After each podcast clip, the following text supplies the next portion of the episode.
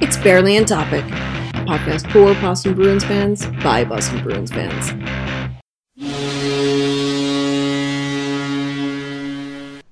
Welcome to Barely on Topic. it's episode 312, I think. Yay! Ah, and I'm here with Jeff and Tim. It's a decidedly less chaotic, fewer people episode than it was last week. That was. It was fun, but it was weird to manage. Relatively manageable for that many people compared to in the past, I think. yeah.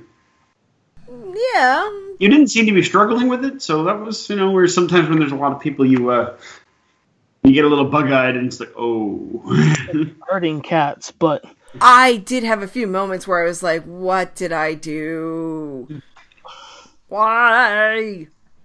I mean, it was like controlled chaos. Well, yeah, I guess as much control as we can have over it. That's fine because when it gets to be too many people, I just kind of go. Um, I'm like, there's this moment in Arsenic and Old Lace where Cary Grant, you can just see his character just kind of lose it, and that's what happens to me when I have too many people and too many things. Like, ah, I'm gonna be really nice to Jeff this week. I don't have anything else. I'm just saying I'm going to be very nice. I'm not going to mock Wow. him. I'm not going to consciously try to piss him off. You know, I'm going to be very nice. What do you think about that? I, we will see. That's okay. You don't have to believe me. But anyway, why don't we get into things? Oh, wait a minute. First of all, Tim, have you watched Guardians of the Galaxy Volume 2 yet? No, not volume two yet.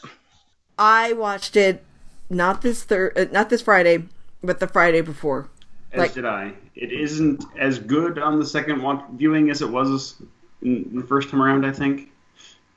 But Uh, it was the third time around for me, and I was still just as happy. I just the one thing I I do miss is that my TV is not the size of a screen in a theater, and right, it looks really good on a huge screen. I know it's on Netflix now, so I I probably will in the next couple days here because I know I uh, I just finished the uh, next part of the ranch that just came out, so I really have nothing else on Netflix to watch. I have a list that's long that I don't watch most of the things, and I've been binge watching. Um, Crazy Ex Girlfriend. Yes, I know. That's such a funny show. It reminds me of Scrubs in a way. Yeah, I can see that. You know, so it's like I like a show where it's like you know you're going along and then suddenly people just break out into song and dance. I I enjoy that aspect of the show. Although the season, t- I don't like the second season as much because I feel like one of my favorite characters was taken out. So Season one was definitely better than season two, I think. right, right. So I'm almost done with season two. So that's the show I've been watching, and I've been afraid and ashamed to admit that I've been watching it, but I'm just gonna say it. I've been watching it. I mean, I watched it. Yeah. Okay. Cool. All right. Excellent. So I don't need to feel anything else. Tim says you can watch whatever you want. As a show connoisseur, whatever. I, I make a serious effort not to judge, given how much I love uh, Gold Rush and loved Ice Road Truckers and Swamp People. I really. oh, really? Swamp People was awesome. I don't know what you're talking about. We used to watch Ice Road Truckers like. I think for the first four or five seasons we were really into it, but then after a while it's just like when it's like, and Jack who went to college, you know, is driving up the blah blah blah. And it's like, okay, we know he went to college. Thanks. You tell us Well, every I- well, episode. Say over time, increasingly started getting banned by, by the trucking companies and the road managers from filming places. And that's why they only had one season on the Tibbitt Contwoyto Road, only one season on the um, uh, uh, on the on the Mackenzie Delta, because everyone's like, "No, fuck you, get out of here." and that's why they ended up on the on the Dempster because, well, it's a public highway. Well, look, I, I get it. More attention, more distraction, more people on the road than you need to have on. Well, those roads, those other ones are, are managed, right? Like the Contwoyto exists for the sole purpose of getting trucks to diamond mines. So not just anyone can drive on it. Right. And there was a lot of things that made the road managers look really bad. Like they ended up with like really unnecessary um, uh, um, um, uh, um, ministry labor labor investigations and stuff because of the bullshit that happened in the first season. Hmm. And it was bad PR for the ice roads and stuff. The way they over dramatized the danger on them. Oh yeah. So as a result, so that's why particularly the Tibbitt Contwoyto was one season, and then only the one season on the Mackenzie Delta. Which okay, so after that they're on paved, they're they're on roads, not water most of the time, except for like on little tiny ones going to like random communities in northern Manitoba, which was seasons and seasons later. I always liked Alex. He was my favorite. He's just yeah. a nice guy. But anyway, I I really did enjoy it. Uh, I used to watch it. But you know what show I really loved, and it was I think it was only on for one or two seasons. Ice Lake Rebels. I don't even think I've heard of this show. it was on Animal Planet, and it was great. It was a bunch of people who didn't want to pay their Canadian taxes. Nice. Okay. And they were on Lake none of no, not none of it. Um, they were on a lake that was like just oh god, what what lake was it? I don't remember what lake it was, but it was like it was just south of like Yellowstone or Yellowstone. Yellowknife or or the Yukon or something like that. It was somewhere. Oh, this was so. This was talking about all the people that live in the houseboats in Yellowknife yes. down on Great Slave Lake. Yes, Great Slave Lake. That's it. That's it. I, I have I have friends that lived that had a house that lived in a houseboat for years until um they're just about to have a kid and they bought a house on land. I always was fascinated how you deal with that nether region mm-hmm. um, at the year, you know, just before ice, you know, during ice in and during ice out. Mm-hmm. Do you have to stay at a hotel for two weeks at, at either end of winter? That was one thing I never figured out. I never got a square answer. I can't say to the veracity of the show, but it looks like people can can get through that, but it's difficult. Yeah. but I I love that show, Great Slave Lake. How could I forget that name? It's remember it's memorable and whatever. But I loved that show. I thought it was great, and you know it only lasted for I think it was two seasons because the, at the end of season one, Stefan and his girlfriend got married, and at the uh, at the end of season two, it was revealed that they were expecting, but they bought a house it's exactly what my my, my, my friends Dave and Edith did when when, yeah. when, they were expecting. Yeah. Right. But I just was like, um, I I thought it was a really interesting kind of system that they had going on there with like you know catching fish and working at the fishery and you know bartering and all these things. So yeah, I love that show. I did. I'm sad it's not on anymore. What I didn't like, I watched because like, oh, ice truckers. So I watched Ice Pilots um, which is only entertaining to me because I know about these people because I know people that know them and I know how they were they were a, a ridiculous, a hilarious joke in the entire northern community. Mm. Because they flew these shitty World War II era cargo planes, which meant they couldn't which means they were everything ran on avgas rather than jet, which is hard to get um, and expensive. Mm and the cargo bay doors didn't open well, and the plane broke down all the time.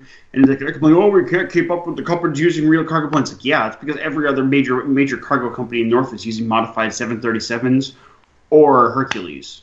Mm. You can't keep up with that shit at all because they need they can use shorter they can use shorter runways on the Hercs Hercs and the C130 the, the, the 737s are all combined cargo passenger. So like you know depending on on the route the plane flies, some are all passenger, have it 50-50, or in some or some routes like one third passenger, two third cargo.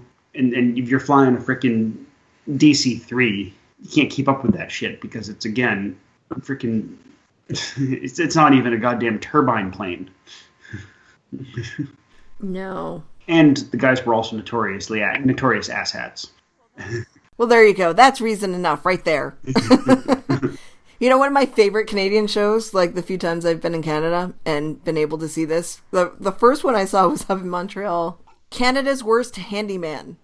it was kind of like one of those shows where it's like each week they'd give people who were terrible at handyman work something they had to do around the house and they'd be terrible at it and, and things then things would inexplicably end up on fire. Yeah. I know. I'm installing a, po- a toilet. It's on fire.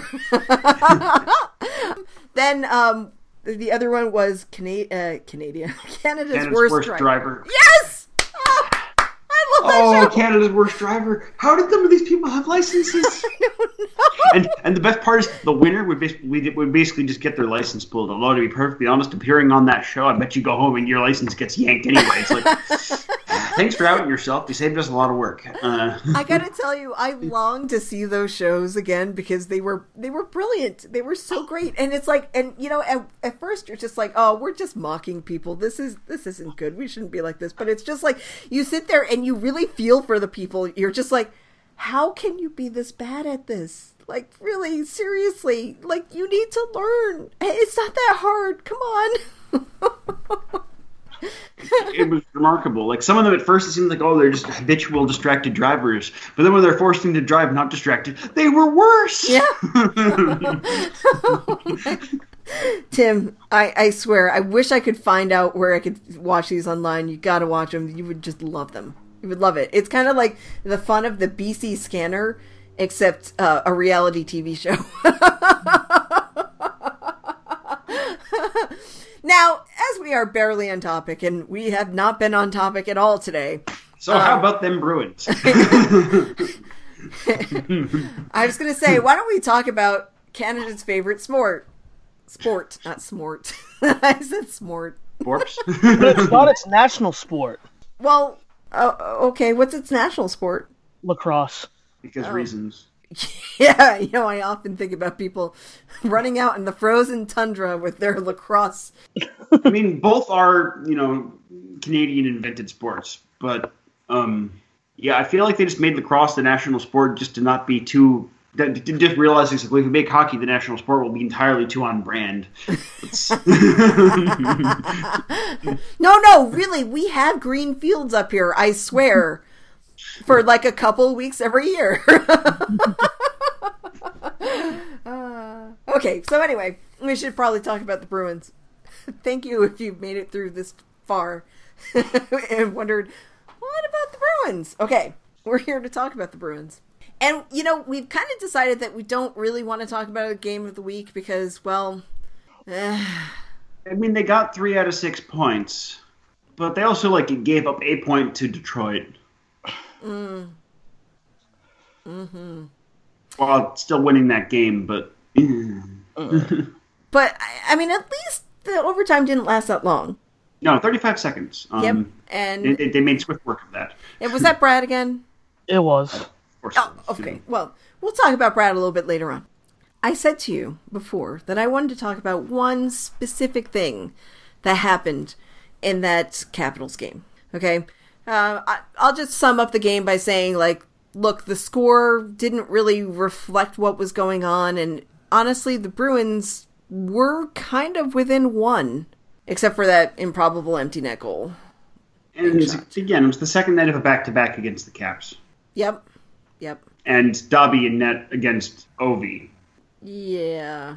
Yeah, there, there are a lot of things about that game that I really don't want to relive. I, and- I, I feel like we went into that. They, they went into that game knowing it was a problem, so they just deliberately threw it. right. Well, you know what? Putting Tuukka in that just sets him up for more trade Tuukka talk. You know what I mean? And let's not do that. Honestly, just some good strategy there. Play your good goaltender in the easily winnable game to just try to make sure you seal the deal and get the points. Yep. Throw your backup to the wolves of the game that realistically you don't have a lot of chances of winning. No. someday, someday we will win a game against the Capitals and it will be a glorious day. But that day is probably not going to be this year. And uh, we only see them three times. And okay, that's fine. Uh, I hate that. I don't want to think about we give up six points to a team, but uh, we're probably going to do that. Yeah. I think it's just good to be realistic about it. But let me just talk about one moment in that game that I just absolutely loved. Like like I wanted to marry that moment. It was so beautiful. Early on in the first period, Tom Wilson tried to check Chara, okay? It didn't go so well, and Chara actually went up to him and pulled his jersey from behind and had a conversation with him. And the conversation, I would like to think, it went along the lines of this. You're not going to be pulling that shit like you have been every game tonight, Tom. Because I will, I will, eat you. I will crush you. I will make you regret even being born. That's the conversation I think happened. And guess what? Tom Phil- Wilson, he didn't start any shit with anybody. He tried with Brad with when Brad was having that little scuffle with who was it? Oh, Orlov. Tom Wilson did come in and, and bat uh, him there, like uh, basically threw Brad there, and people had problems with the fact that no one stood up for Brad in that that instance when Tom Wilson kind of crashed the little party. But but by and large, Tom Wilson didn't go after Bjork, didn't go after other players that would be a little more vulnerable. I'd like to think that Chara basically kept that in check. Put the fear of God in him. Mm-hmm. I will rip. I will push my fist through your chest and rip out your spine that way. you know, this sort of all this Tom Wilson talk. Okay, so I never even really stopped to think about it. I mean, but they think the Caps might have as many reprehensible players as the as the Anaheim does. Mhm. Yep. You know, I think someday we should just compile a list and have a show about the players we hate. And which teams have the most of them? Habs being their own category because they're Habs, so we hate them all. Right, right, right. I think we should spend some time and work on this, and then eventually we'll have a show to talk about that, and we'll get the other guys to to come in with their things and whatever, and that'll be great. Uh, because I was thinking about this week, I'm like, there are so many players that I just hate. Like fucking Zack Kassian, you know how much I really hate him. I have such a hate on for him. He broke Dubinsky's orbital bone. Yeah, so he's out indefinitely right now because they got into a fight this week. And you know what? And then he chirped him after that. Oh, you motherfucker! That's like some Alsner shit right there. I told you that he chirped Gagner after he broke his his jawbone a few years Yeah. back, and the team and all of that stuff, and that's why the Oilers fucking hated him. Now he's on the Oilers. But the thing is, NBC Sports tried to downplay it. Oh, I don't think he knew that he did that when he did. No, no, Zack Kassian knew he did something really bad, and then he chirped the guy because he's a fucking asshole who has no redeemable qualities. He shouldn't be on a fucking team. Um, you should just take him out with the garbage and fucking burn him. That's how I feel about him. See, You know, here's the thing about Zack Kassian too. He only plays for hateable teams. He has been a Saber, a Canuck, a Hab. Oh. And the Habs didn't even want him because that's when he went through the substance abuse program. They were like, Yeah, let's deal him the fuck away. but like think about those. Like, like basically, he just needs to be a Canuck to run the tra- to, to, to run the table. He was a Canuck. I mean, sorry, I meant to say Blackhawk. Oh, yeah, but they wouldn't, they don't, he's not good enough to be on the Blackhawks. How long did they pay? How long did they pay Jordin Tootoo for? They're still paying Jordin Tootoo. I know, but Or- the, well, we can hold out. Like someday you might be right, and then I'll be like, Jeff, you're right. I was wrong. They would take on Zack Kassian. We'll see. We'll see. I don't think it'll happen, but Yeah, and they have to take whatever players will, you know, take being paid in like you know shitty hot dogs with pickles on them.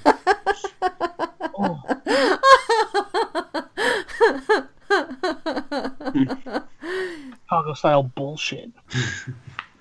Anyway, we should make that list and we should have a show dedicated to that. But you know what I want to say? I, I, I need to say this out loud and publicly because my husband tweeted this this week. He tweeted, My dog just growled at Sidney Crosby. Because, no, Sidney Crosby was, they had him on the, the TV screen. We were watching NBC, SN, WTF, OMG BBQ. Anyway, he uh, they were on that. Uh, they showed Sidney Crosby, and my dog growled. and I have never felt so proud of of an animal, of my own personal animal, of my dog, as I did when she growled at Sidney Crosby. So, uh, listeners, hats off to Vegas the Pibble. Yes, yes. You can follow her on Twitter at I am Vegas the dog. Uh yes. Uh that's not me. I'm not doing that. But anyway, she has her own Twitter account. So go ahead and follow her. She hates Sidney Crosby. It's great. And this morning she growled at Antonio Brown. so I think she just doesn't like Pittsburgh players. I mean, that's that's probably pretty fair. I mean, yeah, it's for the best. yeah. Yeah, so very proud of my dog. Very proud of her. I guess the real experiment will be see how he, she, she reacts to Phil Kessel. 'Cause Phil Kessel is an eminently likable dude, despite being a penguin. Right, right. I mean, right now all we know is Sidney Crosby, right? We, we she saw that and she wanted no part of that. No, no, no. you know. I bet you she would love David Backes.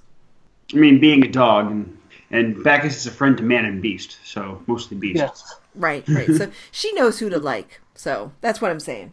And you know, Backes would be your your be be, be, be all over Vegas, like, oh, you're a rescue pibble. then he'd be your, and then and then and then and then Backes would be your friend. Yes. Oh my God, Backes could be my friend, and I could say I got her at MSPCA, and then he will be like, "That's a great thing," and we'll be best buddies. Yep, that's it. Then I'll be babysitting his kids, which I'm not sure I want to do. But hey, whatever. That's what happens with best friends. Maybe you just say, it's like, okay, Dave, I'm not going to babysit your kids, but I'll babysit your dogs for you. All 12 of them. Oh my God, he has got a Rottweiler too. I love them. So, so tell me, Jeff, how excited are you to meet Vegas this week? I'm pretty pumped. Yeah. He seems like a pretty charming dog. You fit two prerequisites. You're male and you have facial hair. So she will probably just love you. Oh, perfect. It's perfect. I'm not kidding. She loves men with facial hair. That's her thing. I'm not a man and I don't have facial hair, so I'm second. But anyway, okay. Back to the Bruins. I just wanted to talk about that one moment and it spiraled out of control. Yeah, uh, this week was we knew this this week was going to be kind of shitty. And it's the team still played fairly well, mostly. You know, I mean, yesterday's game was lost on a bench minor in overtime. Yep, you never want. Now, see, I always feel really good about the Bruins. three and three. I just do. I I shouldn't necessarily do, but I I, I do. Shouldn't necessarily do. I shouldn't necessarily believe that, but I think that they're okay in three and three. But once you uh, allow the other team to be a four on three, hmm, that's not good. And and then you know, okay, if a player takes a, a penalty during overtime, that's one thing. But like a fucking bench minor, Totally avoidable. profoundly avoidable, and that's that's that that's on the coach, and I'm sure I'm sure Cassidy knows that because it was also the second bench minor that Bruins took the uh, for that game. They took one in the third as well. Oh, for what? Yeah, but they didn't they didn't give up any point. It was also a too much man. Oh God. Oh, sometimes it's delay of game. Sometimes it's too much man. Come on. Well, delay of games aren't re- usually a bench minor. Right? No, no, no. most- I'm just, just talking yeah. about penalties in general. I should have said Yeah. that. Penalties. Some some games the the penalty theme is too much man. Sometimes it's delay of game. Other times it's slashing the crap out of people. Woohoo! Now, there was a lot of slashing and holding penalties that game. It was a it was a, a, a chippy bullshit kind of game in general. I, I what I loved is that Shattenkirk followed up his slash of Riley Nash with a hook. he got called for the slashing, but I'm just saying he slashed him, then he hooked him. So he's like going full on grim goddamn reaper here. Then It was great, and I said that, and then Glenn was watching. He's like, "Yep, that's slash and hook."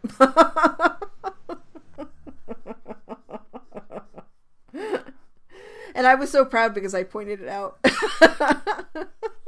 oh, what's that look for? Well, you don't have to keep talking about this, this no, stuff. no, no, no, no. I'm good. Yeah. So anyway, you know, I said they took they, they took three out of six points this week. That's fine. And we are going into another nasty week, right? You know, there's four games this four games between this this week here. So it's well, what's interesting. This is sort of a thing for the Bruins, though. Late November and early December, almost every year they go on a really great run, which they've done. And then the schedule sort of kicks their ass at the latest in latest December. I don't know if it's still true. As of last week, they had played the fewest of any team, but they're making up some some games this week. We have played the, we as of yes we have played Bruins have played the fewest games in the league right now. Right. We have 30 games played, and you know, for give some context, um, uh, you know, the, the Leafs, Washington, Pens have all played 34. Right, right. So some I I gather that some teams might have a little bit easier load, but we get the full brunt of it this week. Yes, this is the the schedule equalizer. This is when the team has to make the most of their games in hand. Right, right. Luckily, there's two soft targets and well, two not so soft targets. So Yeah. Buffalo on the second night of a back to back is a cushy is, is a cushy draw, all things considered. Yeah, it is. if you're stuck with a back to back, that's the team you want to have those two. Columbus being the first one. Yeah. So they're tomorrow night. They're Columbus at at the Garden.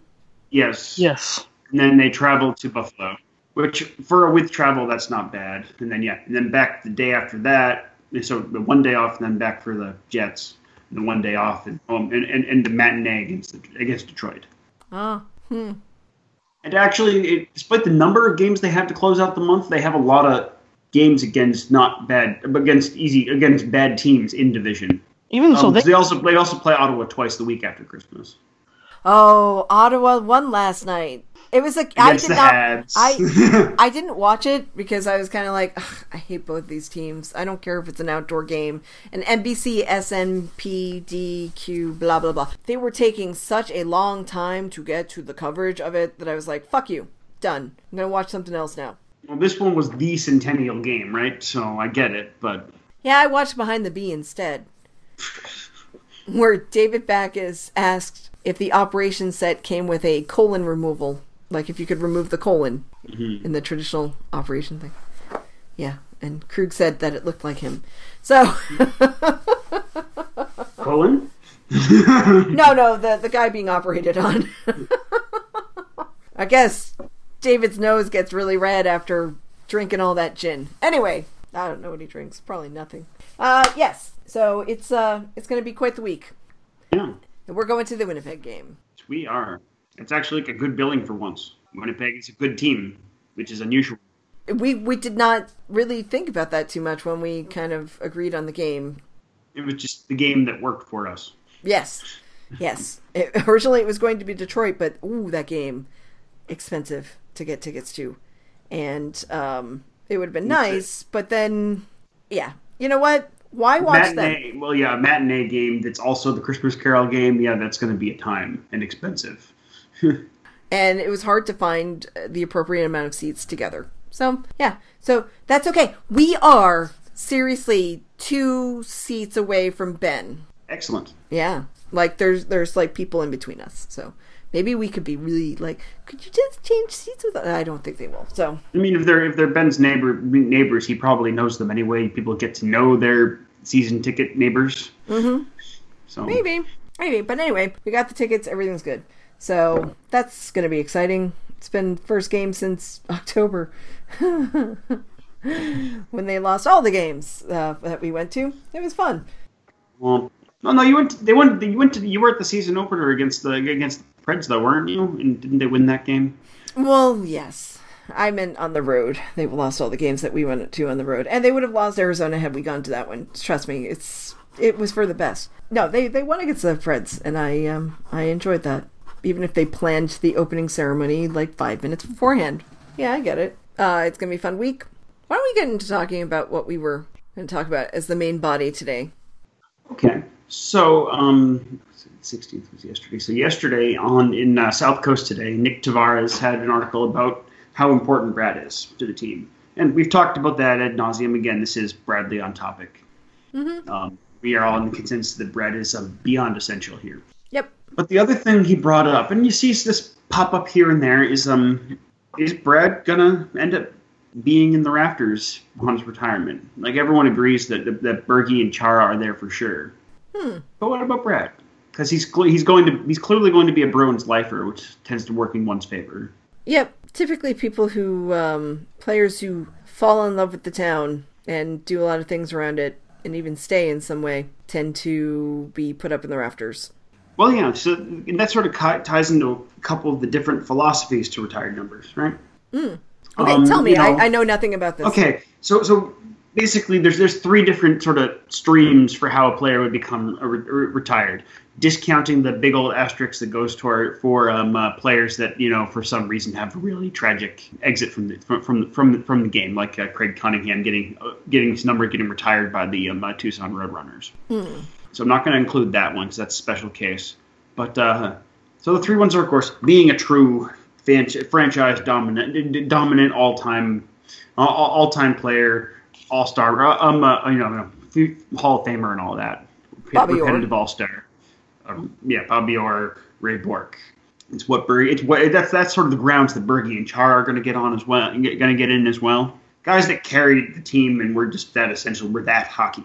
But there's two other streams, and a lot of teams don't necessarily retire numbers on these grounds. And there does tend to be a lot of overlap.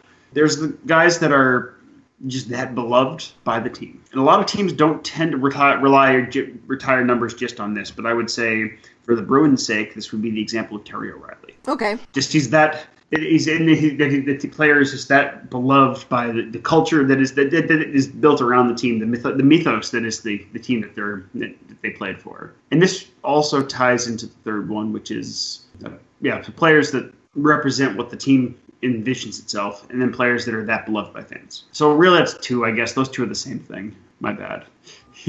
well, yeah, I guess you could kind of tie them together. I will say that Terry O'Reilly was my husband's favorite player growing up because I guess you know there's just like a, a, certain exuberance for the game and the whole idea of like making things right and just kind of like uh, you know he wasn't necessarily the highest scorer but he was the captain at one point you know so it's like he was a, a true leader so and he is the physical embodiment of the entire notion of big bad Bruins. Yep. So I guess the question then is, does Brad fit into either one of these um, uh, philosophies for retired members. I and that's a tricky one actually because he's got elements of both, but not a whole hog on either. I think. I think that if he continues to score the way that he does, um, you know, so we're we're looking at like uh, what were the last two seasons? He scored almost forty last year, right? Yeah. He would have probably hit 40 goals had he not gotten that suspension at the right. so he scored he scored in the 30s like 32 30 plus goal seasons right? Yeah yeah so he had 37 goals in 15 16 and 39 goals in 16 17 okay and keep in mind he wasn't playing for a contract which sometimes you'll see a spike in that kind of stuff when people are playing for a contract and they're want to get paid. Right they want to get paid. That is a yeah. thing. Uh, so it's like this is just brad just doing his brad thing. He is doing his best for the team He's got things straightened out and he is scoring. And I hope this year he'll be a 30 plus scorer again. If he keeps doing that, it would be really hard to not consider him on the first grounds anyway, uh, because he will be like an essential part of this team going forward. We know what it's like when he's not in the, the lineup. You know, things don't move the right way things don't move the right way. Bergie continues to be Bergie, but Bergie's offense kind of dries up a bit. Yep. He still is a defensive beast, but without Brad, Bergie produces much less. Um, and sort of this is one of the things that Nick Tavares was making in his article is that Brad causes a certain amount of chaos on the ice that allows that frees up Bergie to be more offensive and for Pasta to do Pastrnak things as well. It's a it's a very interesting mix. You don't see a lot of lines built on that. Steady, reliable presence and an agent of chaos. Because usually the agents of chaos on most teams are shit and are buried on the third and fourth line there's not a lot of true top line agents of like that just wreak all kind all sorts of different havoc on the ice. Where does Brendan Gallagher slot in for the Habs? Well, I don't know where he does with the with the the Claude based Habs. Uh, he he is a he is definitely a top six wing. Okay. He's Brad Light. Right. Andrew Shaw is um is homeless man's Brad, or at least that was the, how the how the Blackhawks advertised him. Brad Andrew Shaw's actually a bucket of goat urine. Brad is really the antithesis of of uh, Andrew Shaw in so many ways. Brad oh, is a likable, funny guy who does not take homophobia. Andrew lightly. Shaw is what the rest of the league see, what fans of other teams think Brad Brad is. Right. You know, I think that I mean you know, off the ice, I think Brad is like a completely likable, wonderful guy and stuff. I can't imagine that Andrew Shaw is the same way. Plus, we no. know that, you know, it's like if you get suspended for saying uh, homophobic slurs on the ice to the refs multiple times. right. And to the point where they look at you now and they're like, did he say that? And the, you know uh, apparently he's trying to correct that. So good on andrew shaw for that. But it's bad that you have to correct it now in the first place. And that now you have to really go out of your way to make it seem like you're correcting it because you were a piece of shit before. You know what i mean? I, am mm-hmm. all for redemption. I really am. But i don't want to compare the two because i don't look at them as being similar at all. I don't want to think of brad uh, like i get it. People look at brad and they only see the antics. You know? Yes um, they don't see the beautiful like goal that he scored like 15 seconds in. They don't see the overtime winner um, in the um, the Detroit game. You know, they don't see these they things. Don't see the to. player that has worked so incredibly hard to be who he is now right. as a player. Like again, and we I touched on this last week. Was the last week or the week before? Brad is such a he's now. I don't think he's ever going to get credit outside of Boston for being such a hardworking character player because he had to scrimp and fight for every bit of what he is now. Mm-hmm. He has a lot, enormous amount of natural talent, but it's still it isn't the gift that other players that other players of similar scoring stat, stat lines do have. I think talent gets you to the game, but hard work gets you to continue to be in the game every year. Unless you just have that much talent, right? I'm, I am not saying that Brad Sidney Crosby doesn't work incredibly hard. I'm sure he does, impossibly so. But but you look, let's let's compare Sidney Crosby to Patrice Bergeron for a minute. This is not a light comparison, but I'm just going to talk about like I feel like Bergie probably has to work harder to be, even though like I mean Sidney Crosby is a generational talent, and Bergeron is not considered that. But I think Bergeron is like, I have enough talent, but I work my ass off. I mean, seriously, do you think that guy doesn't take like hundreds of face offs every day in the summer? Oh, no. oh, absolutely, he has to. But on top of his routine, whatever his skating and his workout routines are, that guy comes in and he's in shape and whatever, and and he does all the extra tournaments and all these things, you know. But I feel like Patrice Bergeron probably not that he has a chip on his shoulder, but he knows that if he wants to be in the same comparisons with Sidney Crosby or same line uh, on the national team or whatnot, he has to work just that much harder. Yeah, he just does. And Brad has to work even harder. Yeah, and like then it's it's not a coincidence that he became this game breaking talent not until his late until his late twenties. Right. I think that Bergeron is a calming influence on him, and I also feel like he's probably the guy like if Brad were really out of line and Brad were doing things and and not owning up to them, I think that Bergie would just call him out on it. I think so, um, and I think Bergie's the one he would listen to. Right. Like I, They've developed yeah. a, a, rapport over time, being and a chemistry being on the same line. You know, they know what to expect from each other, and I think that there's the mutual respect, like they're brothers or something. You know, so, so much so that that Brad actually makes Bergie better, which that's that's that's hard to do. Like not many people can say that. Well, listen, they're full on symbiosis at this point. Yeah. Um, we're not talking creepy Sedin hive mind, but not far off. Twins communicate in a special language all their own, mm. and um, they can have that. they're just yeah, they're just. I still think one Sedin's actually just a hologram, and he is passing to himself. It's just one Sedin. There's always only been one Sedin. We're all just that drunk. he managed to get the one that wasn't imaginary and was saying it was feedbacking the real one. Obviously, yeah. I feel like if Brad just continues going the same path and keeps doing all of the work that he's been doing to, to get to this level, and he just really keeps at it, which there's nothing suggesting that he won't, that I, I think, yeah, he could be one of those guys where, like, I don't know, he might be captain of the Bruins one day for a year or so. I, I think he ends up getting in the rafters, and I think one thing beyond him being such a hard worker and being being what he is I mean, we sometimes people tend to forget he helped bring a cup here too. Well, that's I mean, just it. Usually, two to three players from a cup team always end up in that team's rafters. Exactly. And given you know um, Tim Thomas's self-immolation, obviously there's there's a spot open for that rafter slot. And the given one, longevity, the only other candidate from that cup team would be Adam McQuaid. Well, there is one kind of lesser person that still got his name on the cup that I sometimes wonder about, and that's Savard. He would get in possibly on the because tragedy, of, uh, on, the, on the tragic exit from the game uh, grounds, but also beloved. But I, but I also, but I don't see it, unfortunately. I think about him a lot with that. I gotta tell you, I don't know if these things are predicated on whether or not you make visits back to the team or not. I know that every, pretty much everybody who's in the rafters, they're like the player, uh, the old player of the game.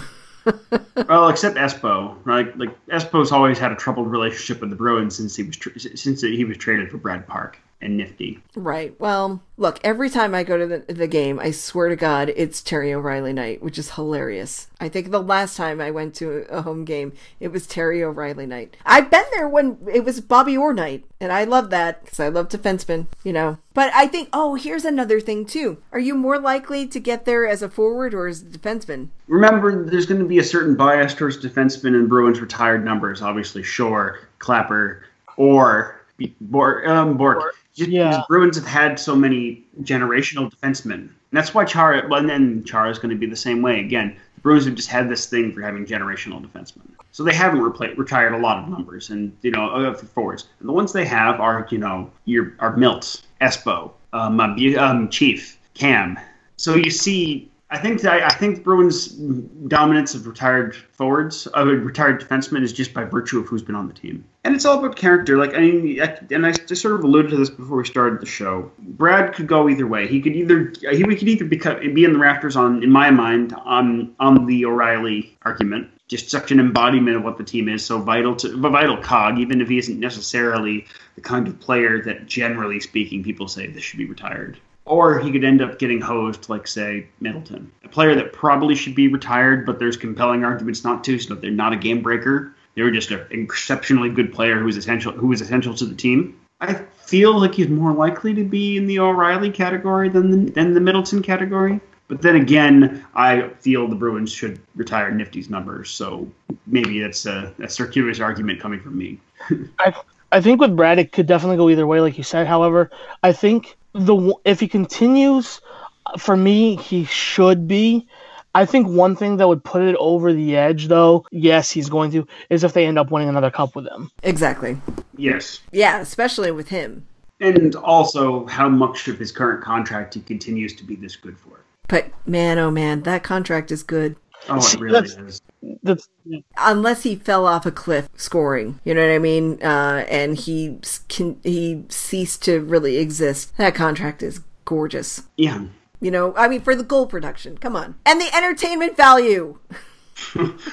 well, that's just it. Brad is just so fun to watch. Again, my favorite goal of all time isn't necessarily because it's that timely or that gorgeous a goal. It's that it's that, that was it. It was a playoffs in 2013 against the Pens. He's just yap yap yap yap yap against Matt Cook. Puck shows up, fucks off, scores, and basically scores a shootout goal in regular play. Why? Because he was yapping the fuck out of Matt Cook. so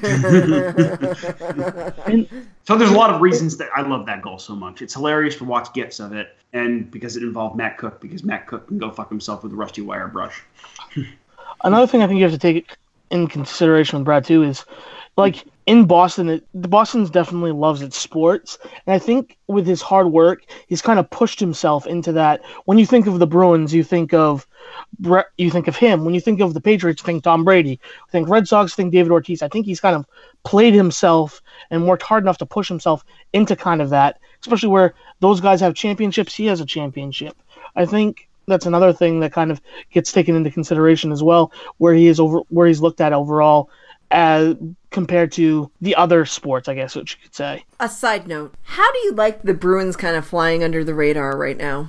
Oh, I love it. In in the Boston sports pantheon, we'll say. I love it. I, I said when they were doing uh, terrible and the Celtics were in the midst of their 18 game winning streak or whatever it was that this is perfect for them.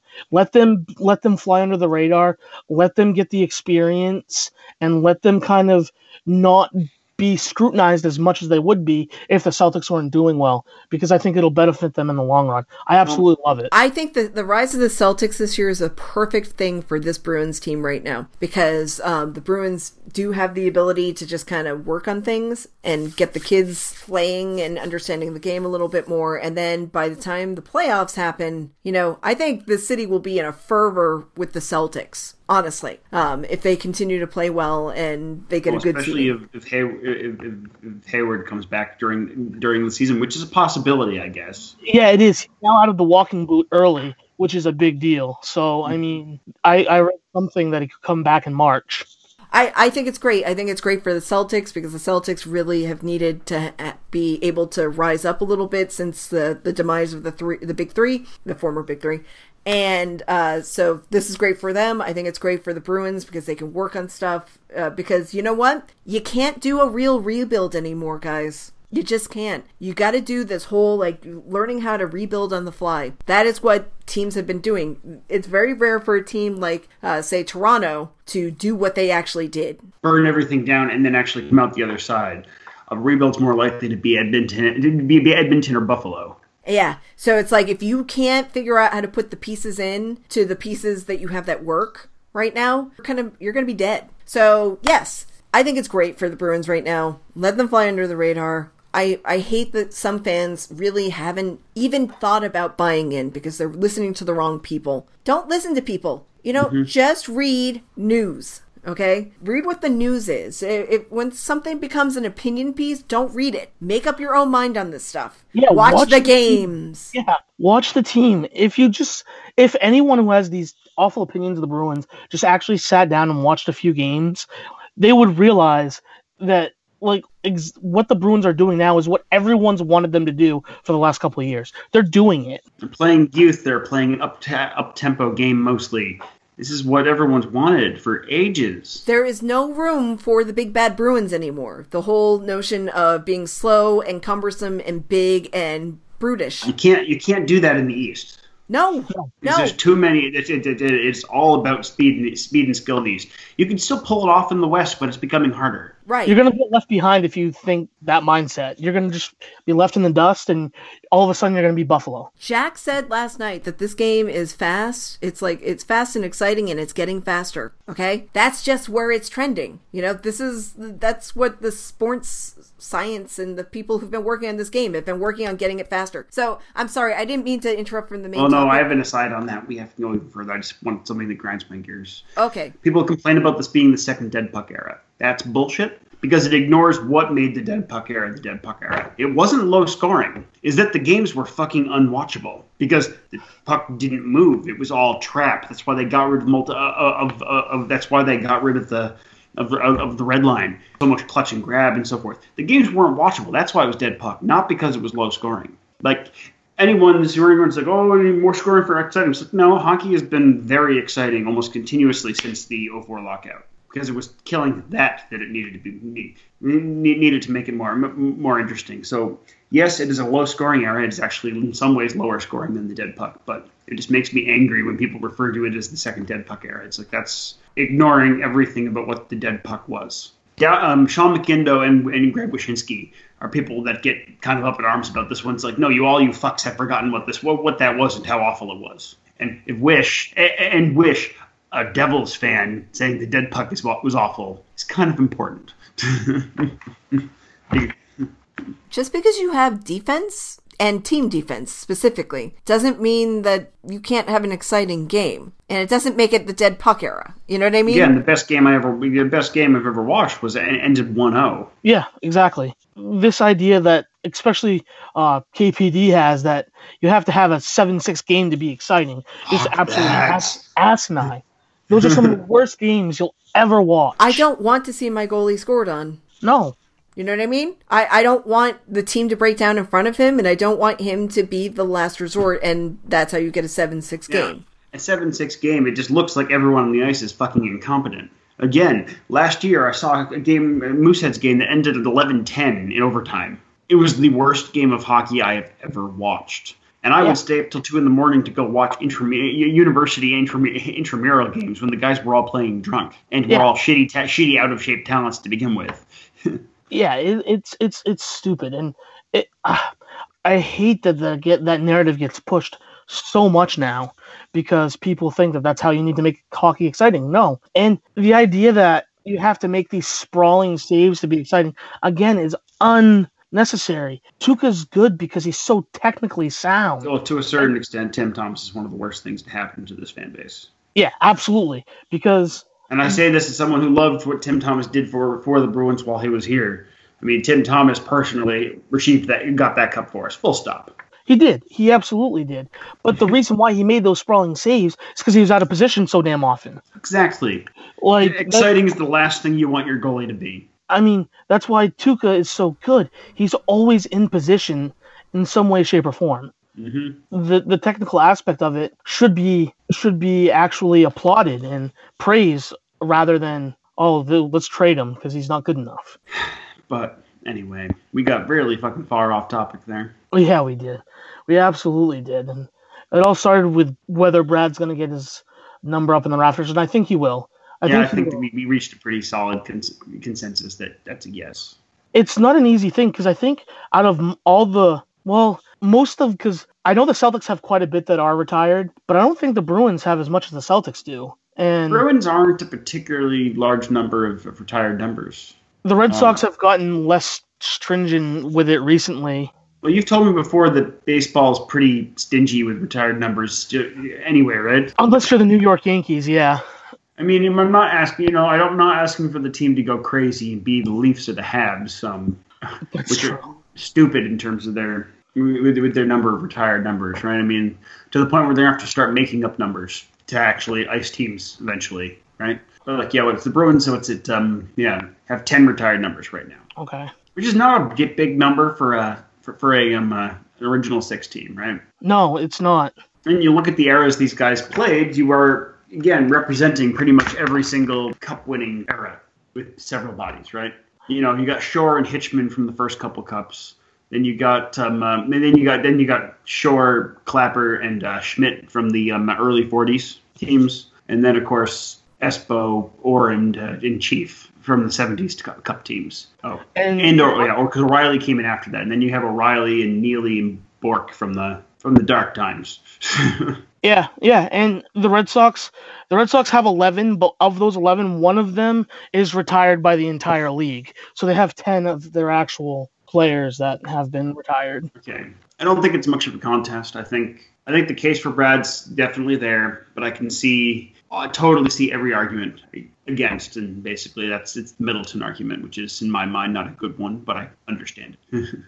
I think the only way that Brad can really do himself a disservice is if um he blows up the team and fails to keep scoring. Na- neither Yeah. of which I think is going to happen. So yeah, I think he's he's I think he's up there. It's going to be you know we're going to have a 63 and 37 side by side up in the up in the rafters. it equals 100. Or they might just, you know, put them on one and put the equation, both their names, on the same banner. Yeah, well, I mean, teams have to be really careful about how many numbers they retire, don't they? Well, that's just it. The Leafs and the Habs have so, so many numbers retired. I mean, the Leafs until very recently didn't have any retired. They just had them honored. But then last year went and retired all of them. Oh God. and then of course 99 is taken because all over the league. Ugh. I don't I don't agree with something like that. You know, also the unofficial, you know, 66, right? Uh that, Oh, that, that was yeah, that was bullshit. But uh, like I'm, you know, I, I would think if you want to retire a number league wide, it should be one that's a real tragedy. Masterton's number would probably be the only thing that meets that criteria for me, because he basically died on the ice. Oh my god, I didn't know that. Yeah, that's why the Masterton Trophy is is, is that. The guy he um he didn't die on the ice, but like with soon soon after being pulled off. I don't remember the exact details. You know, I never thought to look that up. I will have to do that. those are the terms in which I think a, a number should be be retired league wide. Right. Not just because like you scored like 73 goals in one year and then 90 in the next. I think these are actual roundabout numbers for Gretzky. I mean, yes, Gretzky did have a you know a season where he scored over 200 points, but it was the 80s. The opposite of the dead puck era. Yeah, exactly. The I don't even. I could. I. I, I don't think I could. I don't think I could deal with watching 80s hockey. The puck was on cocaine. It was on mean- a lot of cocaine. It seems likely. Yeah, yeah. Everybody was on cocaine in the 80s. Not me. I was too young.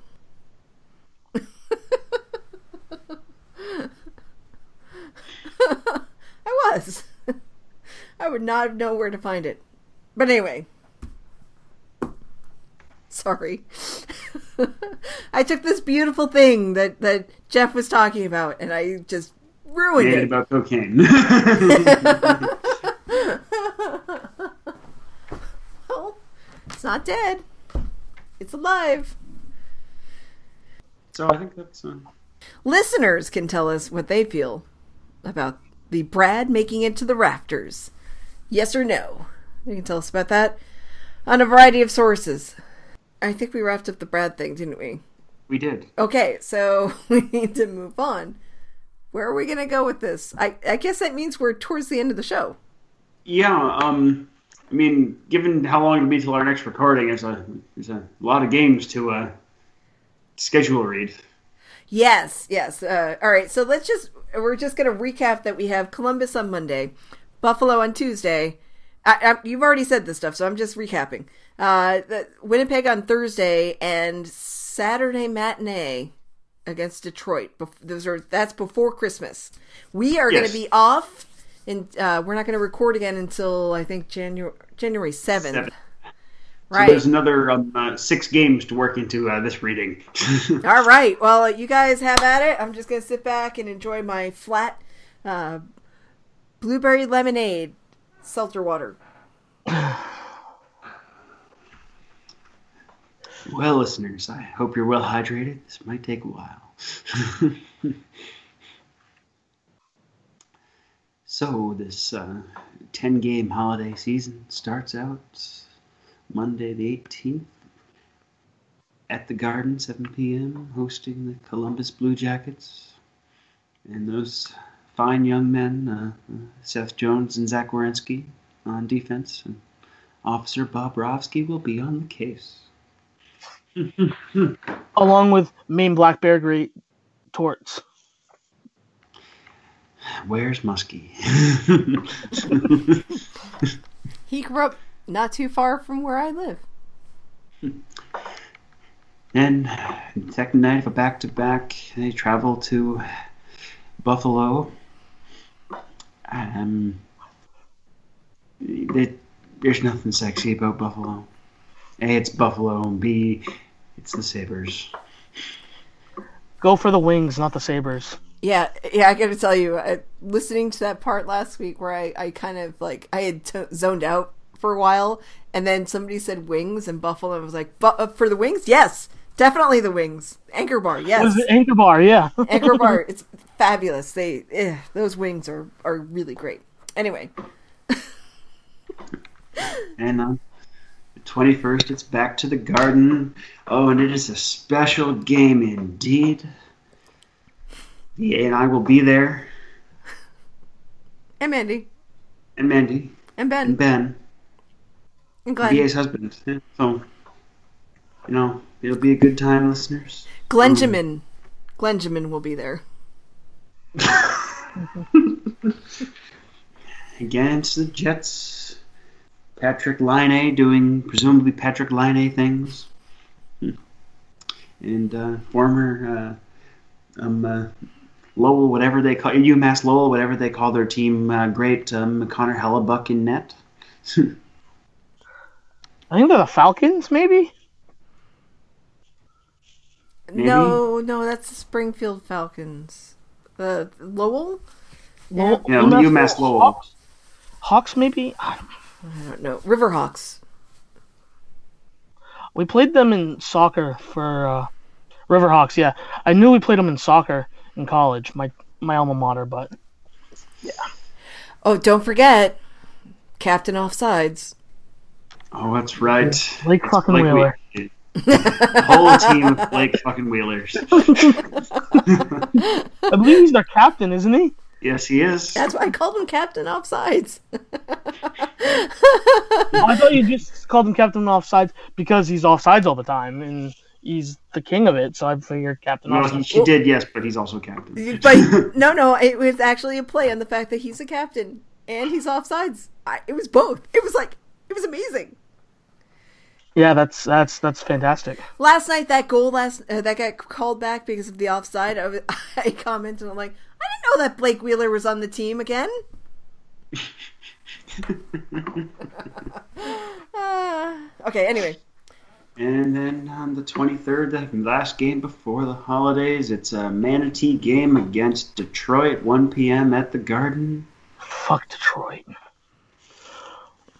I mean, for the people that get to go, that is uh, Renee going to be presumably the game where Renee sings uh, sings Christmas carols.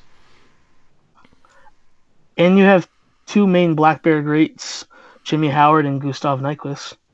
Mm. I really hope that he continues to tell us about the, the former humane Black Bear greats. He usually does, so. You mean Black Bears has a thing for, for, for goalies there. You know, Howard, Bishop, and now, of course, you know, future for, future former you mean, you mean Black Bear, Bear great uh, Jeremy Swayman. Yep. Um. Well, Goalie you. um, at least this year, hopefully, um, we won't have Ty Anderson here. Whatever laments you might have. against the Jerks. It's my birthday. oh my god, no, it's so great. Uh, we'll bring some ice cream cake to the game. that tie. Ice cream cake. Might as well give him some pancakes with it, and or just like any actual people food. Donuts. Like- Forget then a giant glass of beer because he doesn't No, do that. just uh, Yeah, no, yeah, no, no, no. Yeah, I, you know what? I got to tell you, when he came out with why, then I was just like, Oh, I didn't even know there was a reason why. oh, yeah, um, I guess um, parents with alcohol issues. Oh well, then never mind. I feel like an ass now. Oh, you know what? I think anybody who had kind of publicly or privately chided him for that feels like an asshole about that. And if you don't have a soul, then you probably feel just fine and go go away. that's that's what I Oh, have to say. yeah, I didn't know there was a, a special reason. Wow. Yeah, you. Uh, th- this is how I usually fall down on it. When people keep saying that they're straight edge, I usually uh, I throw back to like the the the skaters that I used to um, kind of have in my periphery who were straight edge and jerks to women. You know what I mean? So it's like I don't have positive associations with it, and I just have people who they're like self, like you know, they're they they just feel like they're like the best people, and they do these other reprehensible things. But I don't feel that way about Ty. Yeah. I feel I I feel like compassion for him because I'm like, ah, okay, dude, I get it. All right. I'm not I'm not even gonna touch that thing again because that And is people that are that are straightish for that reason tend not to be sanctimonious about it, which is important.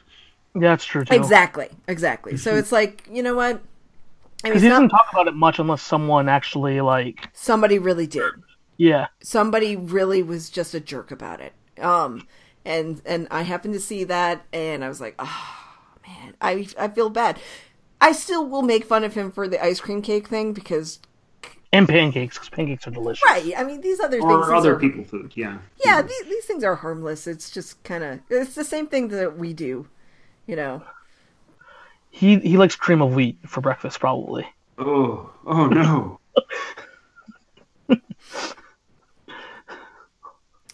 Anyway, so what else do we have for tabs? So, following the following the the, the, the holiday break, um, we come right back into it, the thick of it, with a w- with another um, back to back. Unfortunately, uh, starting at home on the 27th against the Senators.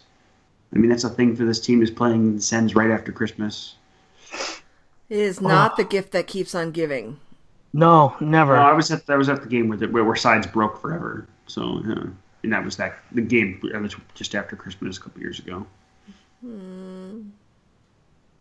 Um, and then the second night of the back to back is the fucking Caps on the second night of back to back. Again. Oh, fuck that. More holpiness. Oh, fucking shit. Maybe we can hire somebody to take out several members of that team. Tom Wilson's a man without scruples. I'm sure he can be turned. They somehow just get held over in a cabin because Christmas and snow. Sure. I don't know. He's top line to- uh, Tom Wilson now, so.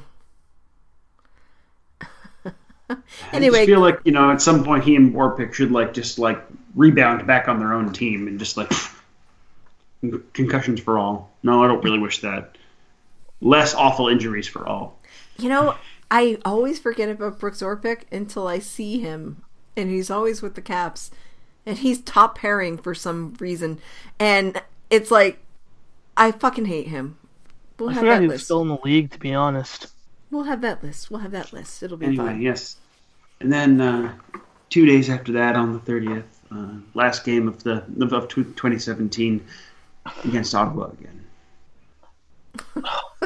My God. Who hates us? Like, the schedule makers hate fun. They're like, have a good Christmas. Here's what you get. The two Jack. games against who is two games against the hockey Dementor, and in the Caps the second night of a back to back. What the fuck? Use the trap. Use the trap. Aha! I, I do But love literally how the second time in two uh, weeks. how, how Fucking- quickly Sens fans are just are learning that Gabe Boucher is a one season is a one season coach though. Yeah. We all knew it because because remember, and this is exactly what happens. First season there, conference finals, no more playoffs again until he's fired. That's what happened with Tampa. Keep up the good work, Sens, but I hate you. It's okay. Melnyk's going to destroy everything. Did you see that interview he gave the other day? Mm-mm. Oh, like Friday night, he like you know he Melnicked the shit out of that interview. Again, every time I hear Melnyk opens his mouth, I remembered like ah, maybe we shouldn't complain about Jacobs too much. Um. Okay. He basically is like, to- well, team people aren't playing right, We might have to move the team and shit like that. Move Ottawa? Yeah. Well, remember that it's not a. Yeah, I mean they they actually like have no hope of surviving, continuing to survive in Canada. That's the thing, right? And if they don't get their new arena, well, you know what? Guess what? The Ottawa Senators will end up being the Nords probably. Hmm. I was gonna say that. Because the Videotron is a gorgeous arena and could really use something besides the freaking um, you know Remparts. I- I'd like to say I feel bad for the Ottawa Senators, but I really kind of don't. They used to be my mistress team, but after last year, the playoffs was like, no, this team is joyless. Boucher is no mushroom because he's not a fun guy. Oh, Tim. You realize you're getting near the end of the episode and hadn't made a bad pun yet, huh? oh man, Tim, why? I know it's your nature. okay, so that that's like, what was that? That's like New Year's Eve. Yeah, there's no 30th. Oh, No game on New Year's Eve or New Year's Day because those are, you know, Winter Classic times. We'll play one of those next year against the fucking Blackhawks. Anyway, so we come back in on the second at Long Island playing the Islanders. Well, so I guess no, at Brooklyn playing the Islanders. at the Barclays, Yeah, where they have grass growing on the roof. and a car. Two cars. Well, there's two now. Well, I told you that there's the the SUV that's in the corner, right? And sometimes it's a truck, and the aisle's the SUV. And then uh, if you if you're sitting in the lower bowl, but like a little bit, or trust me, there's a Honda dealership there. I swear to God, because I was sitting there and I'm like watching the game, and then I looked through like one of the other like little entrances on the other side of the uh, the arena, and it says Honda, and there's a red car there. There are two cars in the Yeah. Barclays. Okay. And then on the fourth, they come home to play Fancy Cats. Oh, wow! And then on the sixth, they play Carolina at home. Hmm. Have we even visit the- played either one of those yet? Okay, no, no, that's not important. We'll figure that out later. And then, and then on the second night of a back-to-back, they go to Pittsburgh to play the Pens. On the seventh. Despite some of the fuckery, like with the back to back with Washington and stuff, like the next stretch of games, they should, in theory, do reasonably well. Well, that's just it. That's not a lot of. That's um, you know, in the next um, uh, this this you know, what's this like three weeks of games we just talked about? That is one, two, three, four, five, six of those of six games of those ten against non-playoff teams. And then, actually, I have to check the standings. The Pens may, at this moment, be a non-playoff team. They sort of been going back and forth, right? Because the Pens have been um, not Uh, very pen-like. As of last night, the Isles and the Rangers were uh, holding on to the the wild card spots, and I think Okay. I think it's like um, I think it was uh, the uh, Blue Jackets, the Caps, and the Devils were all in like one, two, and three. Yes, the Pens are, are just outside. Yay! So okay, so as of today, at the time of this recording, then six of those uh, of those games in the next uh, three weeks are against non-playoff teams. Woohoo! So Six they of should the come out of with the eleven games, yeah. So they should come out with a decent amount of points here. And the Isles are Isles are a very winnable t- game despite being playoff draw. Um, They've already Even won the, once. Win- the Winnipeg game's very winnable. so's Jackets actually like really it's just that Caps the second night of a back to back that I'm like specifically like nope that's not happening. Yeah, no, that's and that's the second time it's happened this season. So the Caps are back to back. second time in two weeks Two weeks, yeah. Okay. Well, to the day. I'm sorry that I was not as precise or accurate, but I was technically correct. Indeed. All right, so, um, yeah, okay, there we go. Woohoo! I'm so, ugh. That's I can't even think about half that. Most of those games are far away. Yep, but uh, don't we? Uh, when we get back, we'll get to talk about the Habs Oh, holy fuck! Will we ever? because it's going to be Habs week before we know it. Oh god, that's going to be awful. And we'll, we get to meet the Islanders again in between all of that madness. And and oh, and and Ty Ty will come to town in that run too. Is it going to be on a Sunday? Or they're going to show it on NBC, and then they're going to have No, no, it's it's the Martin Luther King Day matinee game. Oh, good. Well, fine. He can come to town. What the fuck he's has he done since he's been gone? I mean, I know the Bruins haven't Score done much lots either. and lots of points. Uh, that's about it. Yep, yep, yep. Indeed. Okay. I'm sorry. I'm a little. You know what? I need the break. I need the the podcast break for a couple of weeks because um, you know it's usually kind of a tight schedule. My brain is kind of turning to mush. It's good to have a couple of weeks off. You know, do holiday y things or something or whatever. But um, you know what I found is that uh, editing is easier now. I I love my new computer and software and stuff, but by the time I get done with it, I feel so empty inside. So it'll be good to have a couple weeks off. Yeah. Excuse me. Uh, I guess we should be going into bare necessities. Yeah. It's the bare necessities. You Every wanna time get we- sued. Yeah, I always, you know, Every time I, every time that we say it, I oh, that song just pops into my head without fail. it's the Earth sign requirements. Simple Earth sign requirements.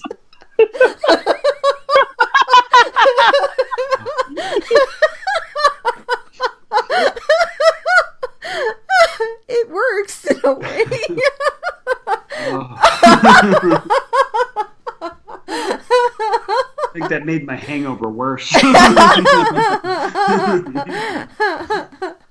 well, that's what you get for having a hangover and for agreeing to re- record early.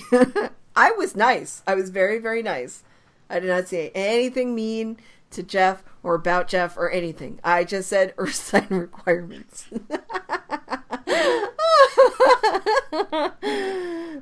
so, what is your earth sign requirements this week, Tim?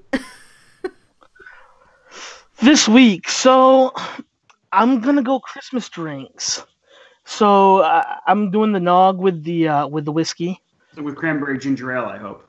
and then cranberry ginger ale with either whiskey or I double up on the cranberry and do cranberry vodka. So just Okay, extra yeah, cranberry. just really committing to the Christmas pop. Nice. Yeah, I, I, I dig it. You know, I, I just want to share something. I love cranberry Sprite Zero. Oh, that stuff is good, good stuff. Oh yeah, yeah, yeah, yeah. I um I find the regular Sprite a little too sweet for me, but I enjoy that. You can do that with vodka and a little bit extra cranberry and maybe a little bit of lime. There you go. You got yourself a drink. I'm sorry, our landline was ringing. Is ringing. Yeah, it's ringing. It's very You have weird. a fax coming through? No, I, it's uh, it's so rare because it's like um, for the most part we can ward off spammers and spoofers and all that stuff. It's like one ring and it's done. But every once in a while there's something that that sneaks through and it's just weird. So I don't know why we have a landline. Not a big deal. But anyway, all right. So Christmas drinks. Woohoo! Christmas drinks are the best.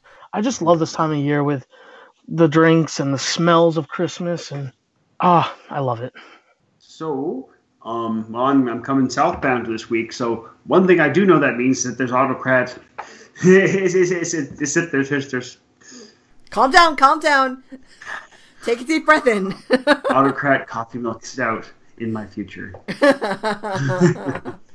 if you play your cards right, we can get it on tap. Oh, But that would be down in Pawtucket. And it won't be Monday, because we know that Rhode Island is closed on Mondays. okay. Well, we'll have to, uh, we'll have to, to reckon something there then. Yep. But I mean, you can definitely buy it. I haven't actually gone out to a store and seen it yet, but we know where to get it. So, yes. The new cans look pretty fucking nifty. Oh my god, I love the new cans. It's like, why didn't you have that new can as your old can in the first place? It's like, did Autocrat finally just say that you could do it? Probably. But they'd already let them use the name, which is fucked. Yeah, I don't get it. I don't get it. But anyway, yes, the new cans are yellow and red, just like the label on the Autocrat coffee milk. I mean, not coffee milk, on the, uh, the coffee syrup. The only one you should ever get. Rhode Island. Indeed. All right.